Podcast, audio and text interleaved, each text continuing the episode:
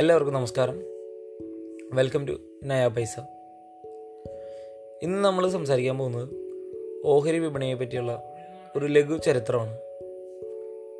ഓഹരി വിപണിയുടെ ചരിത്രത്തെ പറ്റി നമ്മൾ സംസാരിക്കുമ്പോൾ അത് ക്യാപിറ്റലിസത്തിന്റെ കൂടി ചരിത്രമാണ്. കാരണം ക്യാപിറ്റലിസത്തിന്റെ അഥവാ മൂലധന അടിസ്ഥാന വ്യവസ്ഥയുടെ ഒരു അവിഭാജ്യ ഘടകമാണ് ഓഹരി വിപണി എന്ന് പറയുന്നത്. വളരെ വളരെ പണ്ട് കാലത്ത് അതായത് ഒരു നാനൂറോ അഞ്ഞൂറോ വർഷങ്ങൾക്ക് മുൻപ് ഈ ലോകത്തിലെ ഭൂരിഭാഗം സ്ഥലങ്ങളിൽ നിലനിന്നിരുന്നത് ഫ്യൂഡലിസമാണ്. നമ്മുടെ കേരളത്തിലും അത് തന്നെയാണ് നിന്നിരുന്നത്. ജമ്മി കുടിയാൻ വ്യവസ്ഥ എന്ന് പറയും. രാജാവിന് കീഴിലുള്ള ജമ്മികളാണ് ഭൂസ്വത്ത് കൈകാര്യങ്ങൾ ചെയ്തിരുന്നത്. അവർക്ക് താഴെയുള്ള കുടിയാന്മാരിൽ നിന്നാണ് അവർ പണിയെടുപ്പിച്ച് ഉൽപാദനം നടത്തിയിരുന്നത്.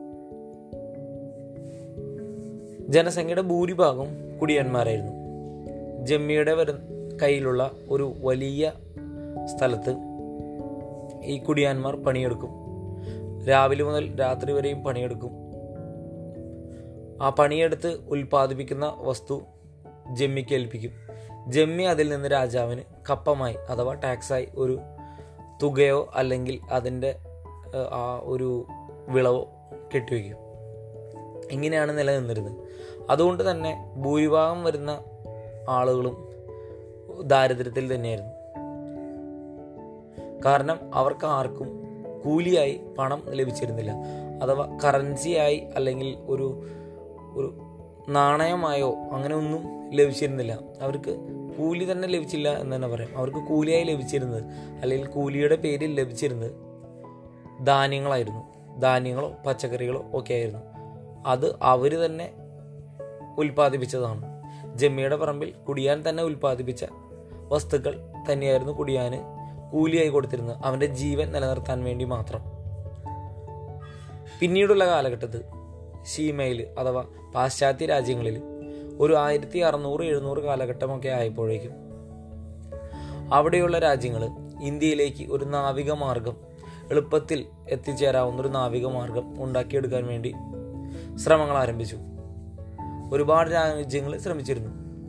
ബ്രിട്ടൻ ശ്രമിച്ചിരുന്നു പോർച്ചുഗൽ ശ്രമിച്ചിരുന്നു അല്ലെങ്കിൽ നെതർലൻഡ്സ് ശ്രമിച്ചിരുന്നു ഒരുപാട് രാജ്യങ്ങൾ ശ്രമിച്ചിരുന്നു.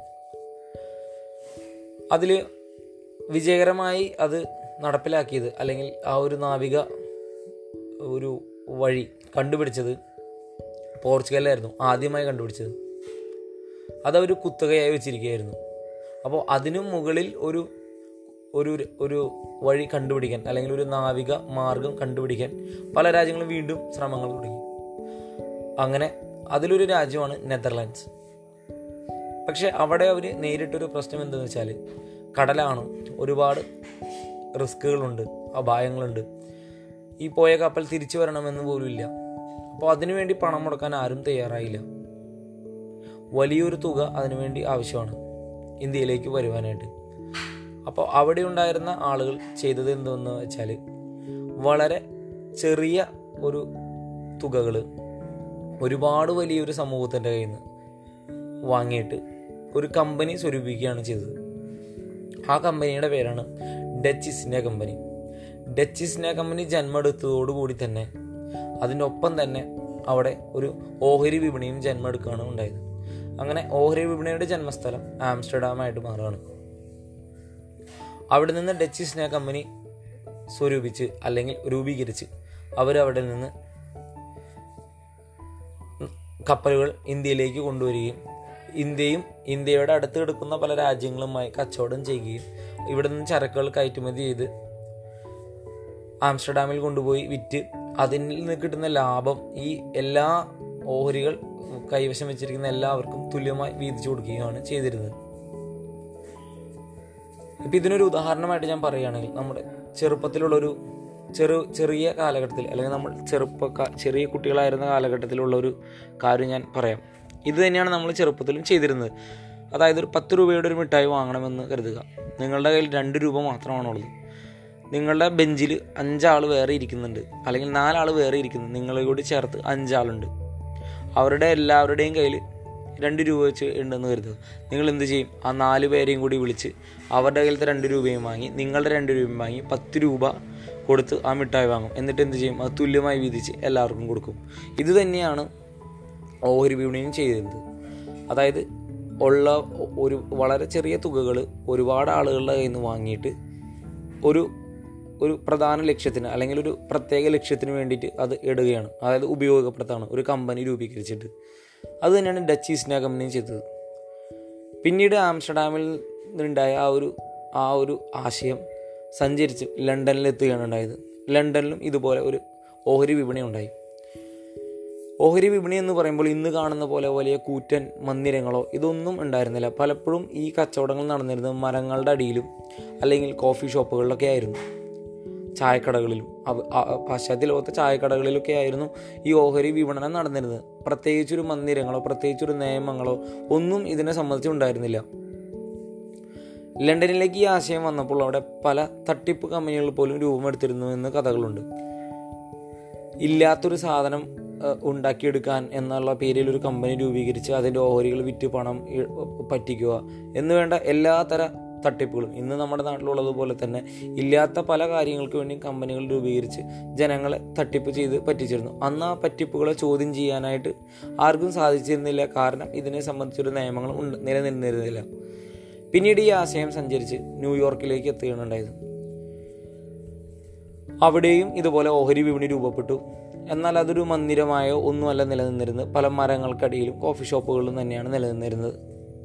ആ സ്ഥലത്തിന്റെ പേരാണ് വാൾ സ്ട്രീറ്റ്. അവിടെയായിരുന്നു പ്രധാനമായിട്ടൊരു ചന്ത ഉണ്ടായിരുന്നത്. അതൊരു ഓപ്ഷൻ ചന്തയായാണ് മുൻപ്. അതായത് കാർഷിക വസ്തുക്കൾ ലേലം ചെയ്യുന്നതിന് വേണ്ടി രൂപപ്പെട്ടൊരു ചന്തയായിരുന്നു.